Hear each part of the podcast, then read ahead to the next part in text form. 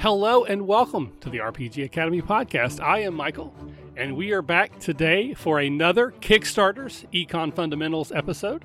Uh, as usual, I am joined by JVC Parry. So, JVC, say hello to everyone.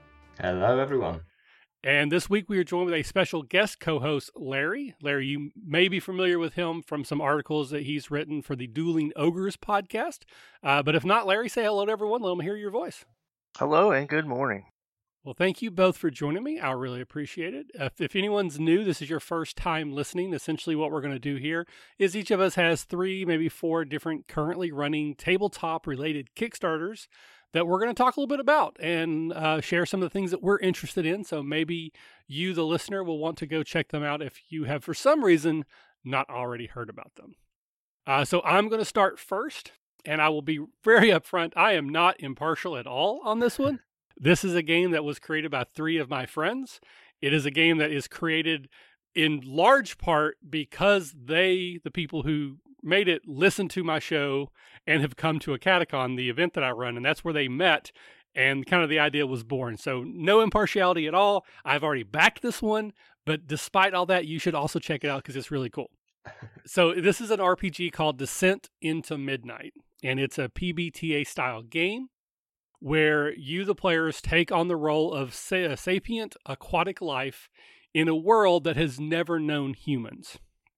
So human hands have never touched this alien world. And there is a lot of community and goodwill and uh, relationship building. It each uh, each time you play, you build the world and you build your characters. It's a standard PBTL style game, so you've got playbooks that kind of give you directions on how to get started. Their goal was twenty five thousand. As of this recording, they had just hit 35, I believe. So they unlocked their second stretch goal. Every 5,000 is another stretch goal, which includes some digital files like a digital coloring book. At the base pledge, $40 gets you a copy of the book. If you pledge $80, you get two copies of the book, and the second one is donated from them out to a charity, a school, a library, a gaming group of your choice.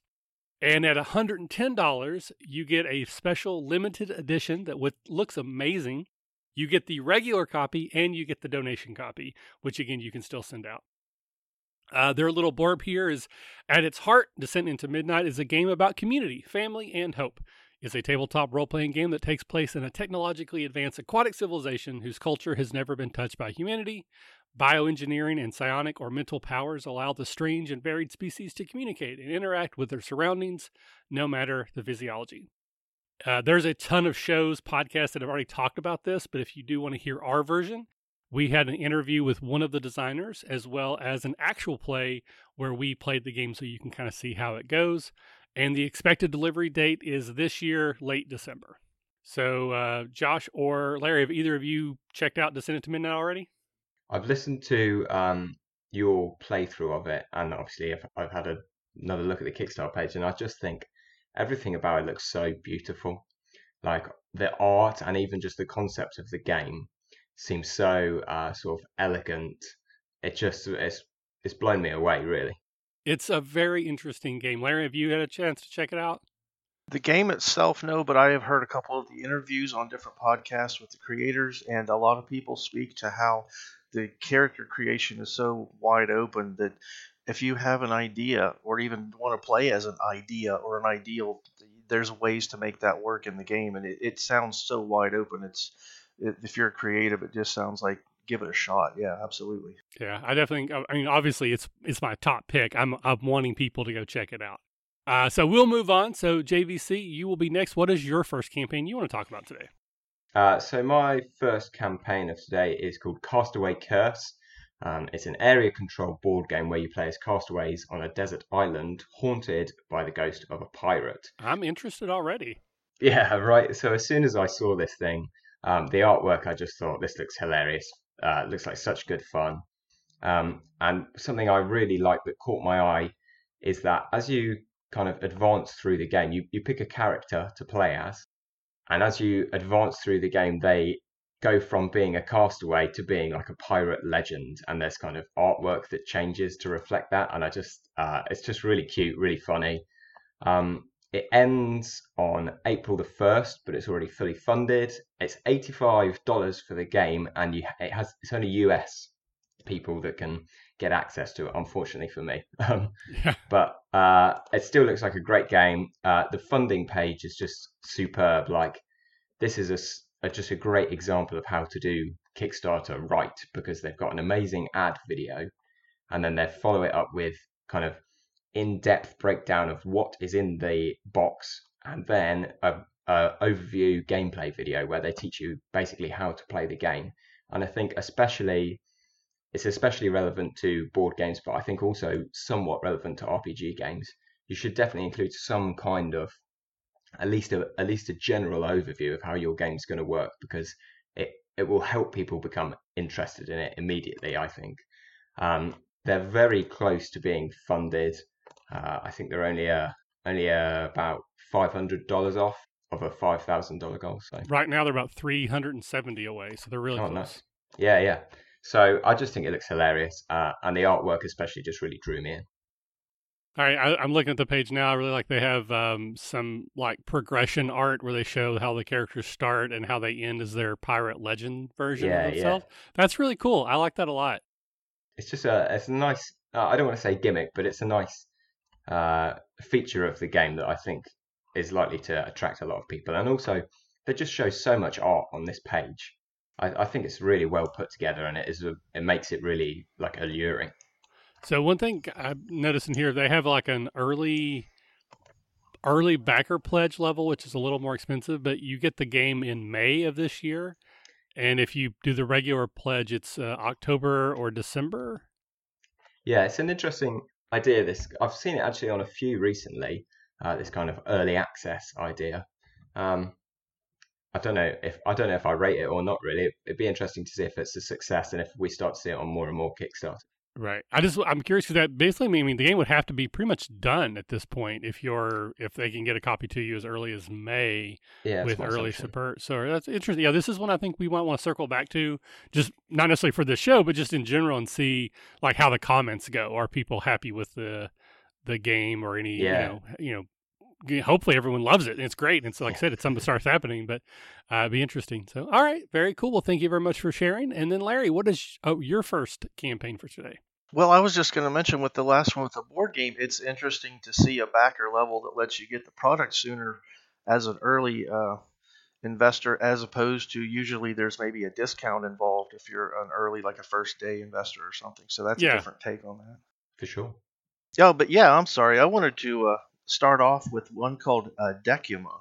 Um, and it, it's uh, run by Golden Lasso Games, which is, um, if you listen to the Happy Jacks podcast, Kimmy on there is uh, the owner of that. And this is their first actual um, Kickstarter. Um, they've backed a couple others, or uh, like 30 actually. Uh, but it's a tarot based card game, and it's supposed to be system agnostic but you use uh, the three different sets, or excuse me, suits of the cards to go ahead with your players. Uh, you sit down and get locations developed, character connections, and setting conflicts, and each one is, is set up with a question cards based on the suits. And if you're playing, like I said, system agnostic, but if you're playing with a game something like um, a Powered by the Apocalypse or something that already has character uh, interconnections as part of your character creation. Uh, basically, they just let you leave that part out so you can still use it to develop a location to play in or some of your maybe faction conflicts or things along that nature. So it's um, got a lot of uh, variability and uh, it lets you use your own set of tarot cards. But I think one of the neat things with this Kickstarter is they've got an entire physical deck um, the Decuma deck, and they have an artist uh, that's creating every single card. So um, it's got physical and uh, the PDF levels you can pledge into. Um, the PDF starts off with just uh, ten dollars, and that will get you the PDF version of the rules, but it does not get you uh, a PDF version of the cards, uh, the art, or anything like that. It just gives you the rules to use your own uh, set of tarot cards to play through the game. But if you bump that up to $25 or higher, you will get their physical Decuma deck. um, which is just a full set of tarot cards. But again, all the art is made just for this, and uh, they have a lot of examples of it. They've got a Kickstarter video at the top of the page, which takes you through how the system works and some renders of the art. Um, and then down farther through the story, there are examples where you can listen in uh, to get actual plays from uh, almost 10 other uh, programs from they used it to, to run some science fiction games some vampire games shadowrun things of that nature so it they show you uh, through uh, actual examples here people that have used this to start up their games uh, on a bunch of different genres i guess mm. um, but again they're they're pledging right now their goal was only $10000 and it's up to 36000 i think or right shy of 36,000, and it's still got nine days to go on that. So if you're interested, there's still plenty of time to jump in on that. Um, the game itself is expected to be done in July for the PDFs, and it's gonna they're planning on having it ready by December for the physical stuff. So they've had a, an artist working on these already. Uh, they've hit every stretch goal, um, which essentially enhances the artwork and the uh, there's a card box that's also included, so the cards and the card box itself were uh, going to get the um, what they call it was a, a, gold like foil stamping on it. Uh, so they, they that was one of their last that was their last stretch goal gold leaf. So they hit all that. Um, but the thing I thought was really neat is how you can use all or part of the system depending on what you need when you're starting your game up. Now again, it's basically for RPGs. I, I don't know where else you'd use it if, or if you could play it as a standalone card game. Only if you're interested, like in something like a microscope type of system where you just want to create some things, maybe for play later. But um, again, mainly this one, the draw on this is the artwork is is really gorgeous so far, and um, like I said, it's planned for to be ready in December, so they're giving themselves time, and they do have uh, it mentions they have lined up a backup artist in case they need to bring somebody else on to get it done in time. So they've done a lot of planning on this, and it, it really does seem like uh, it's well in hand, uh, even though they've hit all their stretch goals and there's a lot to it. I think it looks great. I mean, I, again, it's one of these uh, pages that looks like it's really been professionally put together, having so many examples of how the product actually works rather than just images and a brief description. I think. I mean, I think it looks amazing. I thought it, it, it looked really good. That's what caught me for at first. But I've listened to a couple of them, and like on the SAS Geek podcast with Senda and Andy, they played through, and it their their whole show was something like an hour, hour and five minutes, and that whole time wasn't spent just on this, but it flowed well, and uh, it was really it was a neat thing to listen to, and I imagine playing through it, especially, it would get you know your creative juices flowing, so to speak, and everyone could play off each other. And it, it could really take off and add a lot of depth uh, if you wanted to do that for like a session zero type thing. Yeah, sure. All right, very cool. Thank you, Larry, for sharing. Uh, so for round two, we're going to start with uh, JVC. So, what is your second campaign, sir? Sure. Uh, my second campaign uh, is a bit of a weird one, although probably not the weirdest of the three. Um, it is Anchorman the game. Uh, so for those of you who aren't familiar, this is uh, Anchorman: The Legend of Ron Burgundy, the film from I don't know. I should have looked it up a, while back. Um, but um, kind of, I almost can't believe it. But they these guys have got the license to make the sort of official party game for Anchorman uh, film. So they're they're pending approval on the on the finalized product, but they do have the license. So it's going to get made if if it funds. So um, uh, it's a, basically a party game where you are you play the the different anchors and you're trying to make each other laugh by sabotaging each other's teleprompters. Um, the way that I think is kind of helpful to think of it is kind of like Cards Against Humanity, but a little bit less offensive. So um, you're really just tweaking with people's news headlines to uh, try and make them laugh, and then if you laugh, you get points. That's bas- the basic concept of the game. Okay. Um, it ends around March uh, March twentieth, I think. Uh, but it's not. It's only twelve and a half out of thirty five thousand in its funding. So, you know, it's still got a way to go. Yeah. Um, uh, it, it's a lot cheaper than the previous board game. It's uh, twenty six dollars for the game, or thirty six dollars for the customizable Kickstarter edition, where you can uh, tweak with, uh, you can write your own tweaks to the teleprompter, basically. Mm. Um, and it also comes, uh, if you've seen the film, the the hilarious Sex Panther uh, cologne. It comes with a timer that looks like the the head of that, which I I just think. I mean, it's a big gimmick, really, but it is hilarious. Yeah. So what it looks like, it's almost like ad or Mad Libs. So you get uh, cards with certain words or phrases missing, and then you have stickers or like magnetic stickers you place in the gaps, Yeah. unless you have the deluxe edition where you can just write in your own. Yeah, that's right. Yeah, and I just think it looks like an easy, fun game. Uh, you probably play at any games night, kind of with any you know Yeah. group of friends, um, and just kind of the the feel of it. Really, you know, I think sometimes we get games um, based on films or based on series that don't they don't really give the same feel. It's like someone's had an idea for a game and then has just managed to get the license, so they've kind of stuck the flavor of whatever series onto it. Whereas this, to me, really feels like if you know, if it was, if it were a game, it would be this game. Yeah, this, this is cool. I like this. And again, with the with like the customizable edition, it, it adds a little bit to the replayability. So Can I ask you guys a question here? I'm looking at the uh, funding down here, and for a thousand dollars, they'll put your name in the game. So, what do you think about when you saw Kickstarter's got a uh, not a goal but a pledge level like that, where you know normally it's maybe for a hundred bucks we'll make your character an NPC in our game, but you know a thousand dollars seems like it's just a sort of like a vanity plate maybe. Yeah, Yeah. I not even a thousand, but there are some Kickstarters and some that I've I've backed that have these what I consider sort of insane level pledge levels, and yet I see a lot of times they get taken. So maybe I'm the moron for for not making a Kickstarter with them. Uh, but yeah, like I, I mean, I think it's kind of standard.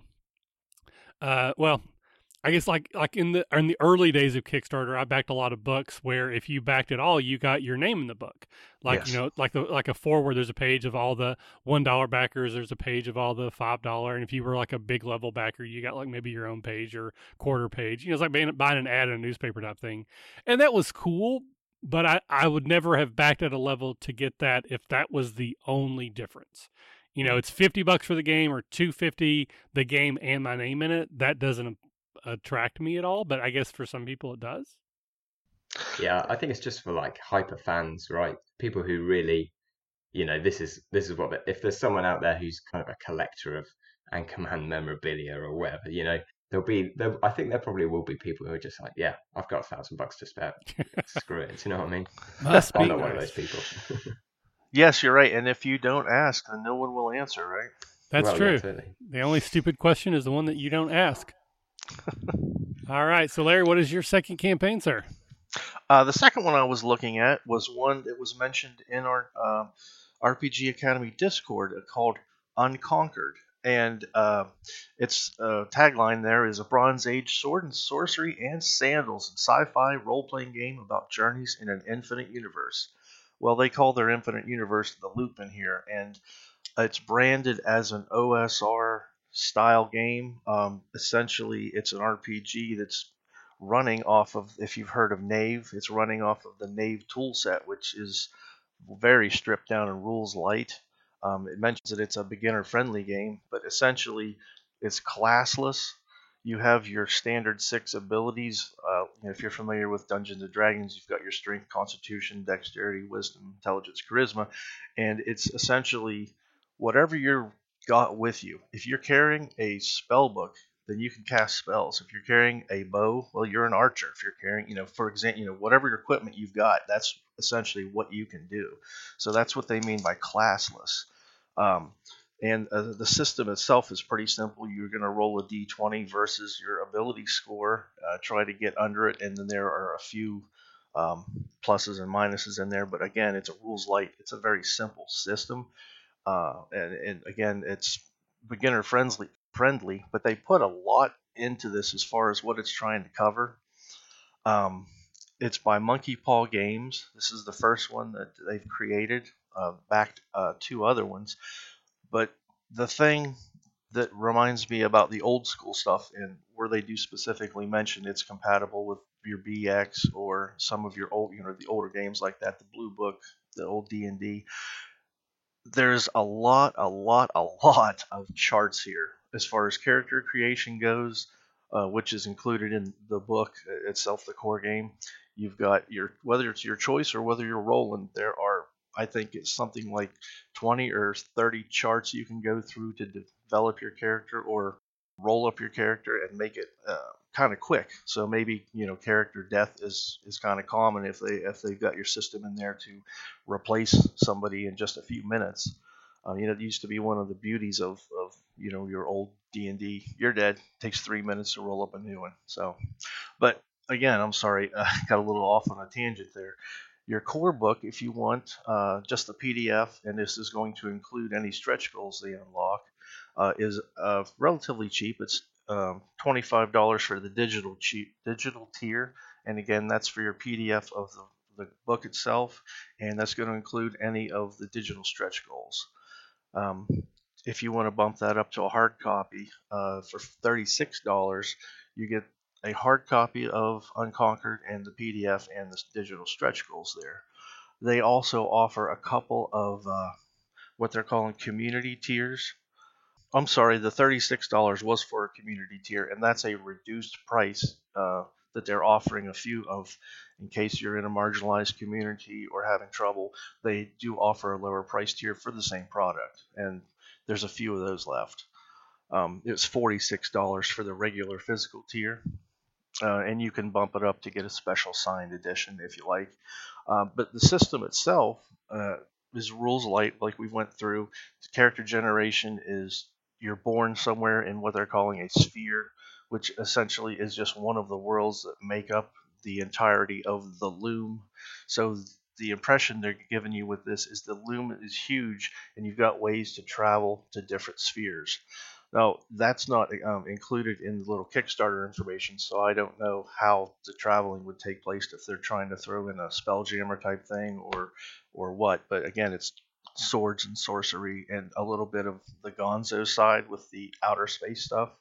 So um, you can take that from some of the Conan stories where you know he's taking on otherworldly evils or sorcerers.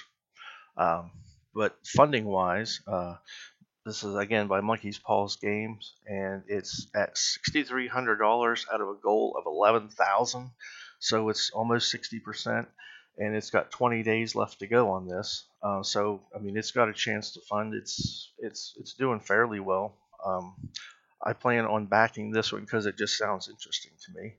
But again, it's full of charts. There's charts for world creation, for character creation. Um, one of the things they mention in here, which is a little different, is even though it's a sword and sorcery type game, it specifically mentions that it's not a kill monsters and acquire gold type of uh, experience like point system. It talks about you're you're going to have pairs of experience triggers, and when those triggers are come across during the game, that's when you can get some advancement. So that's a little bit different, at least something that not something that I have heard too much on. Usually, it's either the uh, system where you gain points or you know a milestone system. So that may be a little different. Um, but your core book is going to get you the all the rules for the game and for character creation.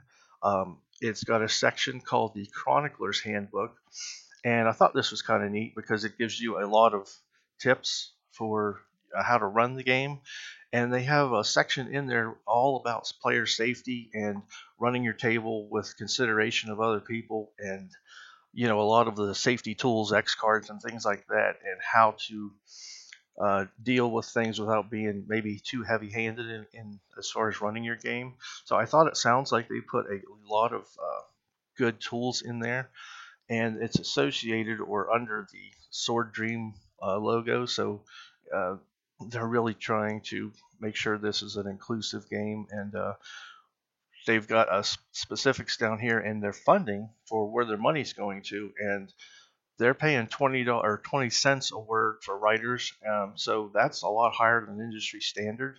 Um, I mean, assuming they do fund, uh, that's a, a good pay rate. Most seems like it's half or less than that. Yeah. So you know that was nice that they're uh, putting that in. And there's two of their stretch goals are at $13,000 if they make that, they're going to actually up the pay rate for the writers, and at 16,000 if they make that, they will be paying their artists uh, 50% more. So that's quite a boost if they can make it up there.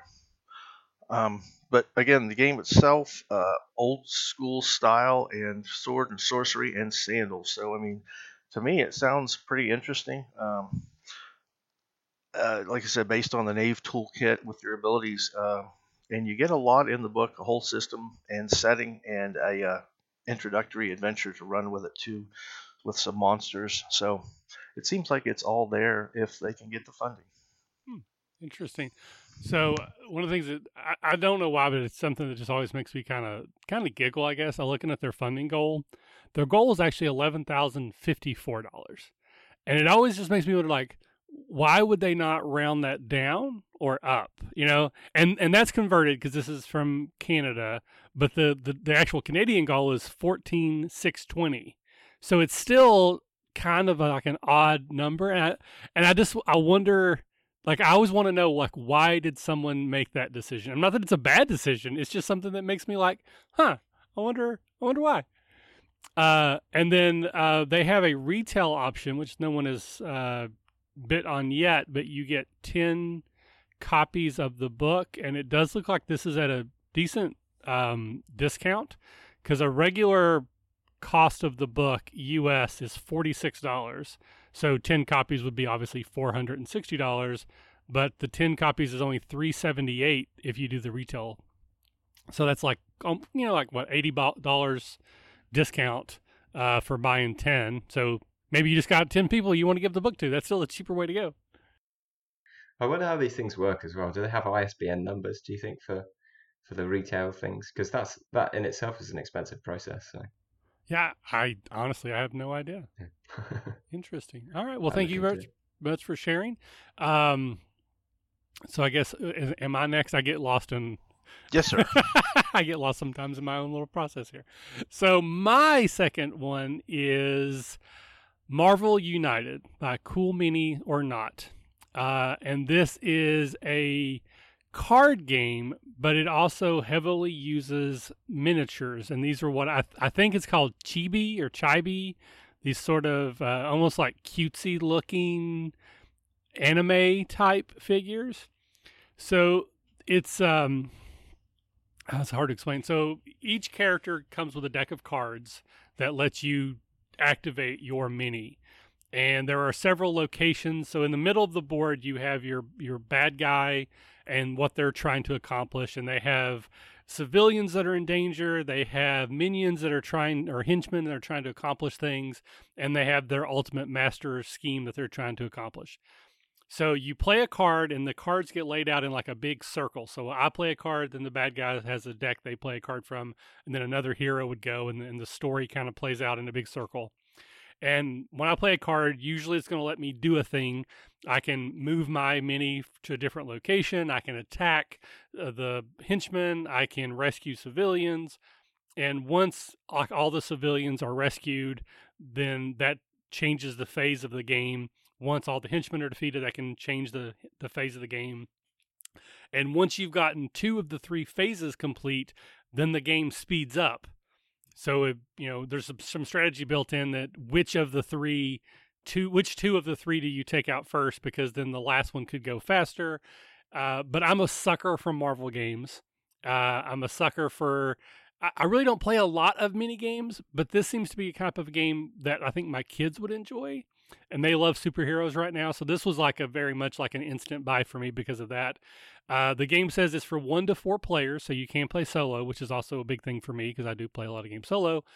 Uh, it says 14 and up, but looking at the way the game is played, I don't see why it's that high. I mean, honestly, as the dad, I probably would be helping my kids, so so maybe I'm just assuming I'll be running the game anyways. Um, and it's only supposed to take 40 minutes per game. But this is one of those Kickstarters where their initial funding was 150,000 and they're over 1.2 million dollars right now. So they knew they were going to get to a million dollars. That pledge goal was bullcrap from the beginning. Uh, and there's a ton of um, stretch goals that are basically additional figures. Expansion uh, packs, basically. There's ex- well, uh, well, there's both. So there's ah. expansion packs that get unlocked, which are then an additional buy, but they become ah. available. And there are some that are included, some that you can buy separate. Uh, but there's also some figures that are just unlocked for the base game. This game will be released in stores retail, but a lot of the Kickstarter exclusive minis obviously will not be included. Um, so it's $60 for the base game and the core box, uh, which includes Captain Marvel, Iron Man, Captain America, Black Widow, and the Hulk. And then for your villains, it includes Red Skull, Ultron, Taskmaster. Taskmaster, why can't I say that? Uh, but then they have a $90 pledge, which includes all of that, as well as the Infinity Saga expansion and the Black Panther expansion, which both come with additional minis. But if you do, um, there's a well, I'm kind of confused. But here are some of the Kickstarter exclusive minis that you can get: Nick Fury, Hawkeye, Iron Fist, Mockingbird, Luke Cage, Moon Knight, Black Cat, War Machine, Miss Marvel, uh, Jessica Jones, She Hulk, Ghost Rider, Howard the Duck, Drax, Mantis, and Okoye. The current Kickstarter or stretch goal they're they're working towards is Falcon. Some of the villain Kickstarter exclusives are Corvus Glaive, Bullseye, MODOK, Carnage, and Hela. Uh, we've unlocked a Shield solo mode. I don't exactly know what that means just yet. Uh, so yeah, the, so the ninety dollar Infinity Pledge includes the base game, the Infinity Gauntlet expansion, and the Rise of the Black Panther expansion. And currently, if you if you buy everything that, that you can currently buy, it's one sixty five. Shipping will be charged later, but that also includes um, what else does that have in there? Sorry, I'm trying to scroll. a lot to scroll through. there's lots to scroll through. So yeah, there's there's a bunch, but they're they're going to fund. They still have uh, ten days left to go. This is my first Cool Mini or Not game, but I know that they are very consistent in running Kickstarters. This is their 42nd Kickstarter, and I've been you know not active writing comments, but I've been reading a lot, and everyone is saying that the stretch goals are kind of garbage. Basically, we're going to get everything. This is just a way to try to keep people interested. In the last 48 hours, this thing is probably going to explode, but you know, it's not like we're not going to get things if we don't get to a certain level. They're just trying to make the Kickstarter interesting for the last 10 days. Um, but yeah, check, check out, there's no actual gameplay video, which is a little bit weird. Uh, again, the chatter in the comments section is because this is a Disney license and they're probably not allowed to do that with unfinished sculpts. I don't know if that's true or not. Sounds a little hinky, but people online sure as hell believe that's what it is. Uh, but there are videos that explain how the game works. It's like, you know, animated, you know, this is not people actually at the table, but it kind of explains how the gameplay works. It doesn't appear to be a very high level strategy game. It seems like it's going to be kind of simple but that doesn't mean it won't be fun. And for me, it's it's all about my kids. I, am trying to keep them as hardcore into uh, uh, Marvel as I can and comic book characters. We watched Endgame last night for like the eighth time. Uh, so yeah, so this is a no brainer for me.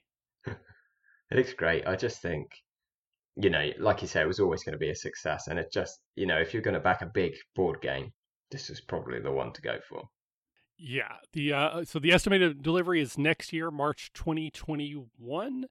And again, there's nah, 10 days left as of recording, so probably a week or so by the time you're listening.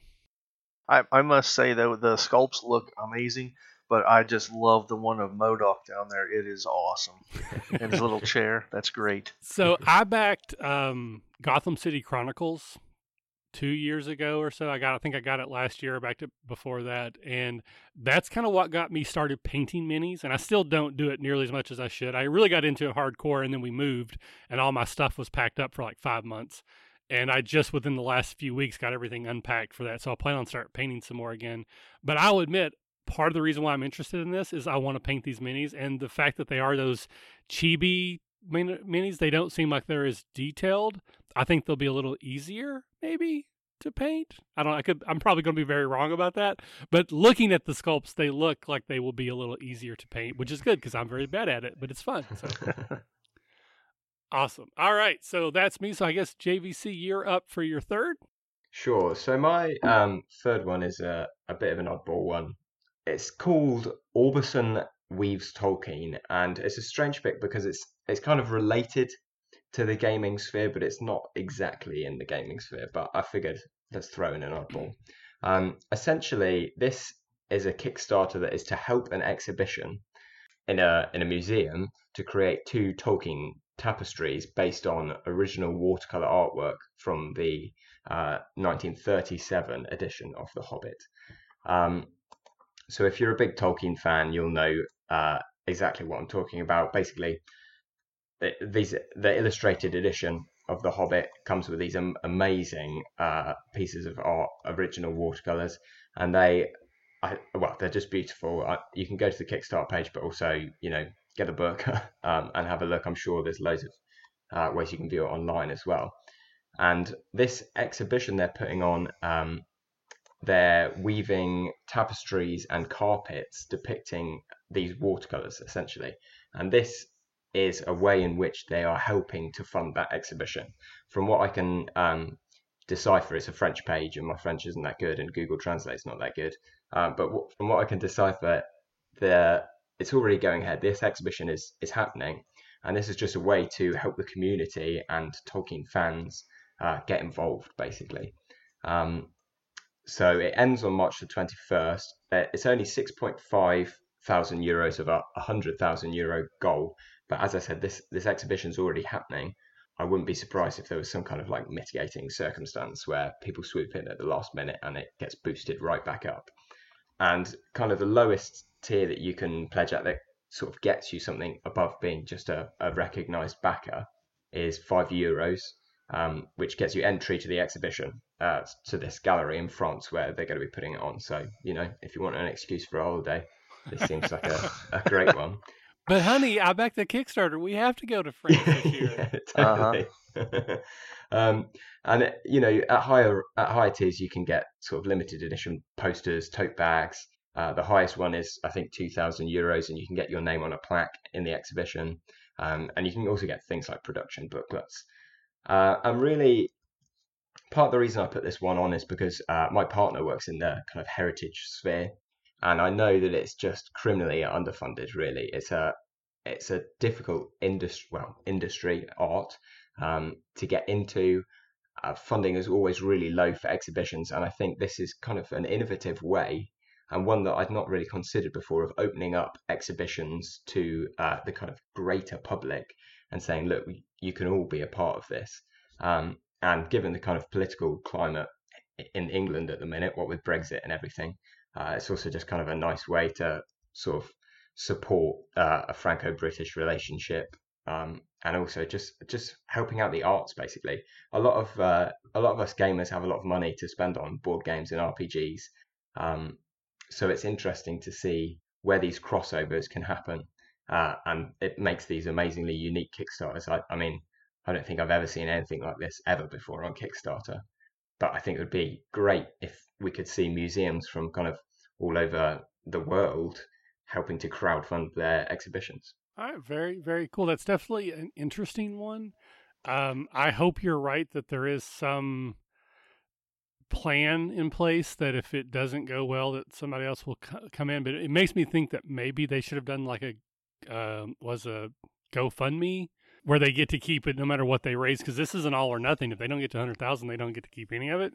Yeah, I, I was thinking that as well. It seems like kind of um, almost like a first attempt at crowdfunding um, an exhibition. And I think if I remember reading correctly, there, there's already something like 13 tapestries that have been made. So this exhibition is going ahead.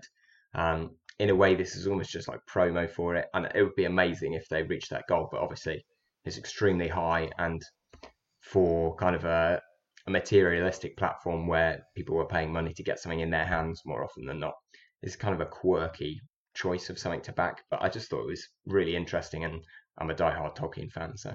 Yeah, so I think I totally messed up the order. I do that every time. It shouldn't be hard, but it is. Uh, but Larry, do you want to go ahead and give your third one? I was uh, looking at one called Draculola, and it is part of the Zine Quest 2 um, push they made for this month which includes uh, it has to be a particular size and uh, has to only go for a two week period. Um, and there were some other things that, that had to be to fit in. It has to be a relatively small project too. Um, but it's uh, again called Draculola. Uh, it runs through the third of next month. Um, so you've got nine days left on that one.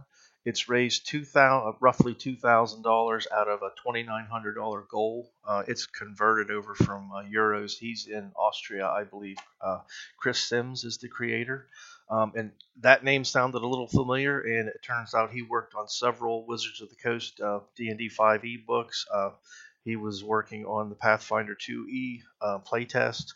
He also worked on the Starfinder book. Um, so the guy's got some experience here with RPGs. But the interesting thing about this game is that the co-writers are his two daughters, and they're fairly young, uh, eight and five. But they have a video here at the beginning of the Kickstarter page, and it turns out um, they wrote this game together, and it's relatively small. I think uh, it's 32 pages for the uh, what you're calling the basic book, and they have a couple stretch goals to make it a little bit bigger but uh, it's based on the Dracula story, and one of the his daughters thought it was a little bit too spooky, so they came with Draculola, which is Dracula's granddaughter or great granddaughter. So they developed this game for kids and adults, and essentially you're playing as the kids, and you're wanting to take this uh, dark and dreary land and make it a better place. So um, it took some guidance from a bunch of different games, like uh, powered uh, by the Apocalypse games. The uh, gives specific credit down there later to like No Thank You Evil, um, Kids on Bikes, Bubblegumshoe, and it also has some things from one-page games like Lasers and Feelings, where you have uh, uh, there's a mechanic where you're either let's see, it was you know you have a, it's like a dichotomy one if one's high the other one's low and you uh, that, that's an ability you use later in the game to change things but essentially you're trying to make the whole thing less spooky. So this isn't about killing or hurting or blowing stuff up. Uh, you play as one two three four little kids however you want to do it but they do need someone to run the game and they have this Draculola, like I said, uh, Dracula's granddaughter. She can either be an NPC or she's included in the book with some of her friends that can be used as uh, pre-generated characters. And essentially, you want to make your home um, a better place, and like you've got dungeons and things that have nasty creatures in them. Well, you one of the things you can do is find out why they're nasty. Maybe the dragon who has been bothering people just lost its fire breath. So you want to help it get that back and send it off somewhere where it's not going to be bothering people. Th- things, you know, as sort of a happy fairy tale type of thing. So it's completely the opposite of your killing and looting uh, game. But um, the funding level here, it's shy, just shy of funding, and it's got uh, a backer level of uh, only nine dollars to get in for the PDF, um, and this gets you any of their stretch goals they unlocked, and this includes your name in the book as a backer. And at uh, twelve dollars, you get the PDF, your name in the book, and unlock stretch goals. And this will let you buy through either uh, DriveThruRPG or the itch.io platform. They'll offer the uh, the Dracula Lola zine as a print on demand uh, at cost and if you want to bump it up, they'll uh, go so far as to adding you into the book and they'll write an adventure featuring you and your kids or however you want to do it. But that one runs up to like a $325 uh, pledge for that. But it's a 32 page, it's going to be black and white. Um, it includes the setting. The it's called Zitterstein, which is based on their place where they live, which has an actual castle at the top of a hill. Um, it includes the some characters they've made up. It includes a small bestiary of creatures, but again, things which are they may be dangerous, but they're not aggressively angry. They're not mean. They're kind of nasty. But the whole point of this is that there's something. They're they're all essentially people underneath, so you can deal with them. You don't have to fight anybody. Um, and the rules are relatively simple. You've got your character sheets, which um, included, uh, if they make a stretch goal down here, they're going to have an inclusion of print on demand cards, which will give your, has a list of powers and uh, like attributes, and you can either randomly draw those to help create your character or pick them out. But um, they do include all of the uh, six, you need some six sided dice, but all the rules are in there for character creation. Again, it's a simple, relatively simple pushing for uh, to get kids into games. This was essentially created by a, an eight-year-old and her sister with the help, you know, of an actual game designer. So, you know, it's it's professionally done at the end, but it all comes from a, a sense of a child. So, hopefully, uh, it, will be a fun one. I'm back in this one too, but I mean, it, it's hard not to. It's a really cute little video intro story that tells you about the game and the kids. So, um, it's shipping. Eh, like I said, it's a print on demand, so you're gonna not gonna have to worry about the expensive shipping from overseas. But again, he's in Austria, so uh, it's a conversion from uh, euros. If that makes a difference to anybody. Uh, so my last one, other we are going to do some honorable mentions today, but my last one, I assume this is called Ptolus. Maybe it's Patolus. I don't know. It's the new Kickstarter by Monte Cook Games, which is the recreation of his famous or perhaps infamous uh, setting, the city by the spire. Uh, this is you can currently buy this on DriveThruRPG uh, for like sixty bucks or something. It's a six hundred page, six hundred seventy one page book that covers um, a cityscape where you know your adventure your entire adventure could be set there. And one of the blurbs it reads in Ptolus the supernatural is expected and treachery lies around every corner or is it that supernatural lies around every corner and treachery is expected? Either way the city of Ptolus abounds with danger magic intrigue and above all adventure I've mentioned many times before, Eberron is my favorite campaign setting, and a large part of that is I like setting campaigns in Sharn, which is the city of towers in Eberron, and that's basically this is a, com- a comparable thing. It's a it's a city that's so vast that you could run an entire campaign, multiple campaigns, and never have to leave the city if you don't want to. Uh, it's a Monte Cook Games Kickstarter, so if you know what that means, then you know what that means. it's high quality. They've they their funding goal was eighty thousand. They're up to almost four hundred thousand now. When I put the notes in yesterday, they were at three hundred thousand. So they've gained almost hundred thousand dollars in the last two days. Uh, there are going to be some amazing stretch goals that are unlocked. One thing that they're doing here, which is kind of interesting, is they have three different avenues of these stretch goals, and then the backers get to vote on which way they go. So you can further explore the city, you can further explore the depths below the city, or you can explore the spire that stands in the middle of this and gives it part of its name. And each one is different types of things that are unlocked, like uh, more handouts, new adventures. Um, there's like a, a, GM screen was one of them. So the backers have a little bit of say in how they vote into which avenue these stretch goals will explore. Uh, one of the things that when you back at most of the levels, uh, in addition to getting this, you get the option of getting this either as a 5e compatible product or the Cypher system compatible, which is the obviously the Monte Cook Games engine that they created. Um, but you also get 27 third edition books in digital format, which is a $250 value. Uh, in addition to the 671 page book, there's tons of handouts that you're going to be able to give to your players of like uh, letters and images and maps. Uh, so it's just, it's like a full, I want to run a game forever, but never leave the city campaign package. Because it is Monte Cook Games, kind of expensive. You have to kind of go know that going in. So the lowest pledge I see is forty dollars, and that that that is the visitor pledge.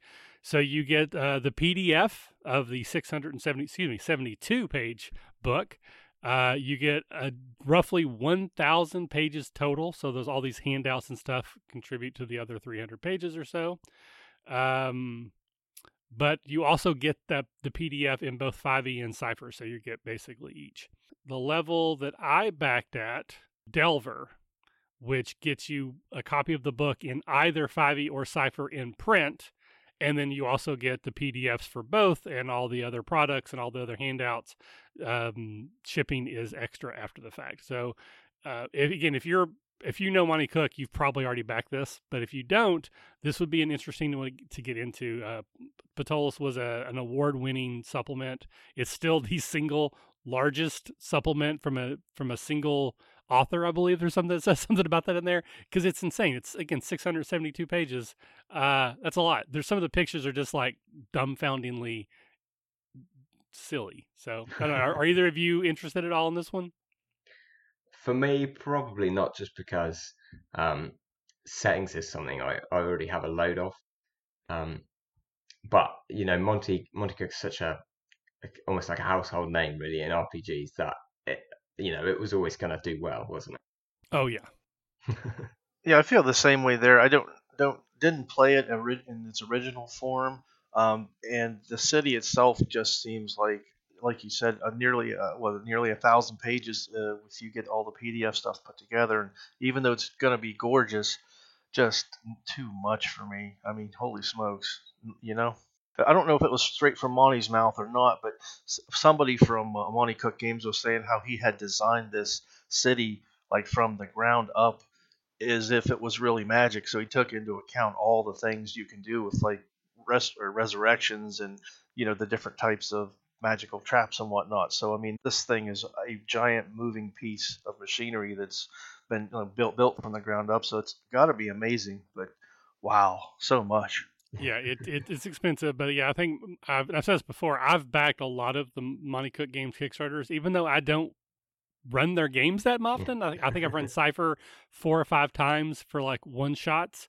It's not my game system of preference, but I respect what that company does, what they stand for, the people behind it. And uh, you know, if anything else, this is going to be one of those collector items It'll probably get put in the Catacon game library. I'll take it and let other people uh, peruse it and enjoy it. But if I if I were to run another game, I would certainly consider putting it in this city. Um, after I ran the other thousand games I've already got, I want to run that I haven't got to yet. So right. Was, it, yeah. I was going to say, just to clarify, I, I don't mean wow so much. I think it's worth the money if you're going to use it because oh, yeah. the other products they've put out a couple hundred bucks for one or two books, but they turn out to be chock full of information. And it's high quality stuff, but I mean, just the sheer amount. Can you imagine looking at that if you're not familiar with Ptolus and now it's going to say, well, I better start my research. Page one. right. Again, it's like reading the Lord of the Rings before you play a game. Yeah. Oh my gosh. Awesome. Well, those those are our three. I think I know I have an honorable mention. Uh, I'll go ahead and throw out. Uh, there is a current Kickstarter that is called it's the Batman the Animated Series game, and it's it's it's a lot like the Marvel one, except it's DC. Um, as I mentioned before, I backed up Gotham City Chronicles a couple years ago. This is very similar. It, it, appears to be a little bit lighter of a game, like it's not nearly as in depth. Um, but it's based on the Batman the animated series, so all the all the sculpts match those characters versus maybe some of the more mass, you know, comic booky versions. Um, it's already hit eight hundred thousand. It's well on its way to a million got two weeks to go, tons of stretch goals, exclusive stuff. Uh, so if you're interested at all in the Marvel one, but you wish it was Batman instead, please go check out the Batman the Animated Series Adventures on Kickstarter now. Uh, Larry, did you have any uh, honorable mentions you wanted to throw out? Yeah, there is one I wanted to mention, and the only reason it's an honorable mention and not a uh, top three was because I, I think it's uh, Conan the Conqueror, the Advent- Adventure Mode expansion board game. Uh, it's at 585,000 out of a 16 or excuse me, 162,000 dollar goal. So it's well funded and in through the stretch goals and everything. It's got eight days to go. Now, if this is an expansion to the 2015 Conan board game, the thing that I thought was really cool was they had a limited number of the original board game from 2015 and had released them as part of this Kickstarter starter where you could jump in as of right now, they are all gone. They've all been claimed. Um, but they had, I think, something like 200 of the original board game, and you were able to pick that up plus the expansion, which made a really good deal because I don't know how much the original was going for, but as part of this Kickstarter, you could have added in for uh, relatively measly, like 35 bucks uh, to get the original because uh, the expansion here, which you have to have the original um, in order to play it, starts at like a hundred bucks here for the expansion, and it's got your cards, it's got your figures, and it's got scenarios of which you play through, similar to the other uh, card or board games you were uh, mentioning earlier with the DC and, and Marvel Heroes. So um, it's it's a lot of money. The, this company, uh, excuse me. Um, shoot monolith board monolith. games. Yeah they've produced i think they said seven other board games in the, that have been top 10 kickstarters and three other ones and they've backed plenty. So they have a, history of putting out good, good stuff but uh, again the original unless you've already got the original or want to pay a lot for it on ebay or something uh, you know it's not going to do you any good but it's just pretty cool i thought. Yeah just quickly the monolith is the one who produced the the Gotham City Chronicles game I mentioned, and that engine is based off the Conan. And so the Conan was the first one they created with that, you know, the game engine, I guess is what I'll call it, and how the how the game works. They changed a few things for Gotham City Chronicles, but yeah, I'm I'm familiar. I I own the base game. It is fun, but I like Batman more than Conan, so I play the Batman one more. All right, and then JVC, did you have any honorable mentions? Yeah, I'll just uh, give a quick shout out to one because the reason I didn't include it is because uh, it's a close friend of mine, so I feel like you know maybe I shouldn't be so biased with my Kickstarter picks. Um, but this is uh, by a friend of mine called Chris. It's Under the Floorboards, an RPG about tiny people in a giant hostile world. Um, it's essentially uh, the Borrowers meets an RPG. Uh, it's already funded. Uh, it's at 1,800 of a 750 goal uh, in GBP. But I just think you know, it's it's part of the zine quest, and it's I know Chris's work is is really good. The product looks it's kind of got this almost like retro, like uh, Victorian almost feel to it. Um, and I just know it's going to be you know a top tier product. So if you're interested in picking up a little uh, product as part of the zine, this is a, a great one to do. It's six pounds um, for the digital or twelve pounds for print plus PDF. Very cool. And then I will say, lastly, um, just to kind of circle back around, I think it was the episode before I covered Gone Caving, the oh, card yeah. game from Dayton. Uh, they have had a spike in funding. They're now close to ten thousand dollars. They still have thirty days to go, and it looks like they might actually fund. I was a little worried when we first mentioned it. Uh, I don't think we had anything to do with it, but I'm glad that some people have found out about it and jumped on board. That's great. So now we're ready for our going last memorial Kickstarter segment. So in this, we are going to go over just the nine that were actually presented. And each of us is going to choose the one that if we had all the imaginary money in the world, we could back anyone we wanted at any level we wanted, but we would instantly lose access in any form to all of the others. Which Kickstarter would we pick start? So, JVC, out of these nine, you had all the imaginary, imaginary money in the world. Which one would you back? Um, I'm going to go ahead and I, I will back the Tolkien Tapestries just because I think it's a totally unique product. Um, well, it's not even a product really. It's a totally unique Kickstarter. Uh, I think it's a great opportunity for a, a, new way to fund museum and gallery exhibitions. So that that one gets my pick. Fair. I think th- I think that's the right pick for all of us. I don't know where I'm going to do that, um, but yeah, definitely very very cool. All right, so Larry, what about you? All the imaginary money in the world, which one do you pick start? I'm with you 100% morally. I think it would be to better the world to back the tapestry because that's going to be part of beauty that other people can enjoy. But for myself, I would I think I would get the uh, the JVC's uh, game about pirates, the board game. Okay. Uh, that sounded really neat, and I'm going to look into that seriously uh, after we're done here and take a look and probably end up picking that one up. awesome.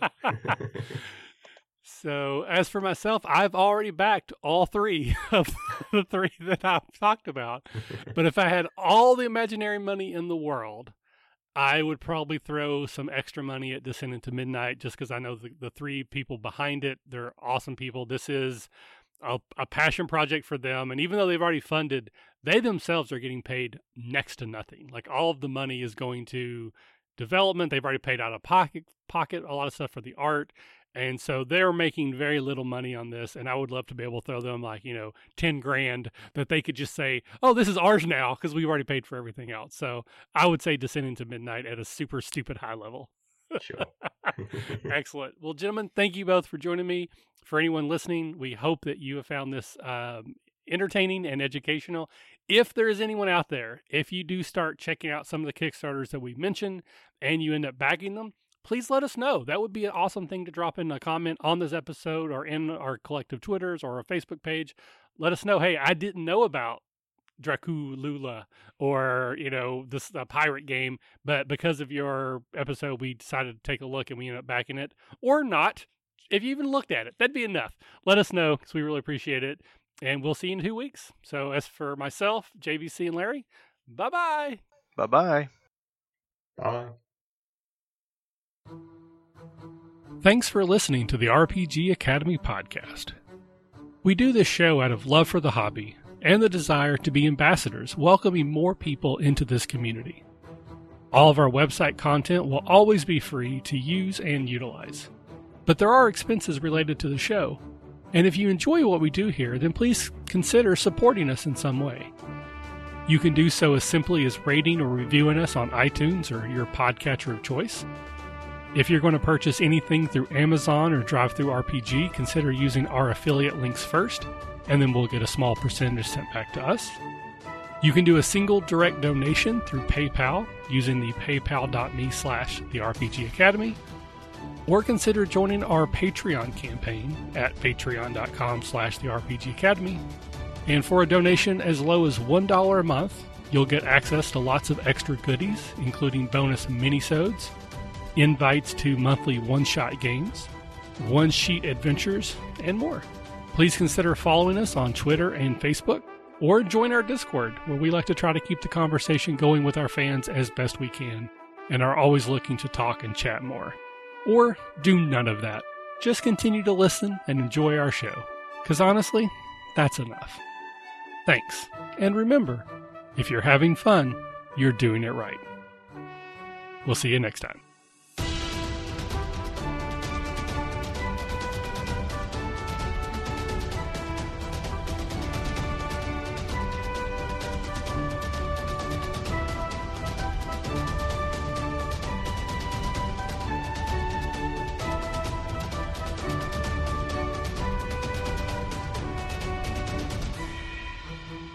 The music used for our intro and outro is Fly a Kite by Spectacular Sound Productions, used under the Creative Commons Attribution Share Alike license.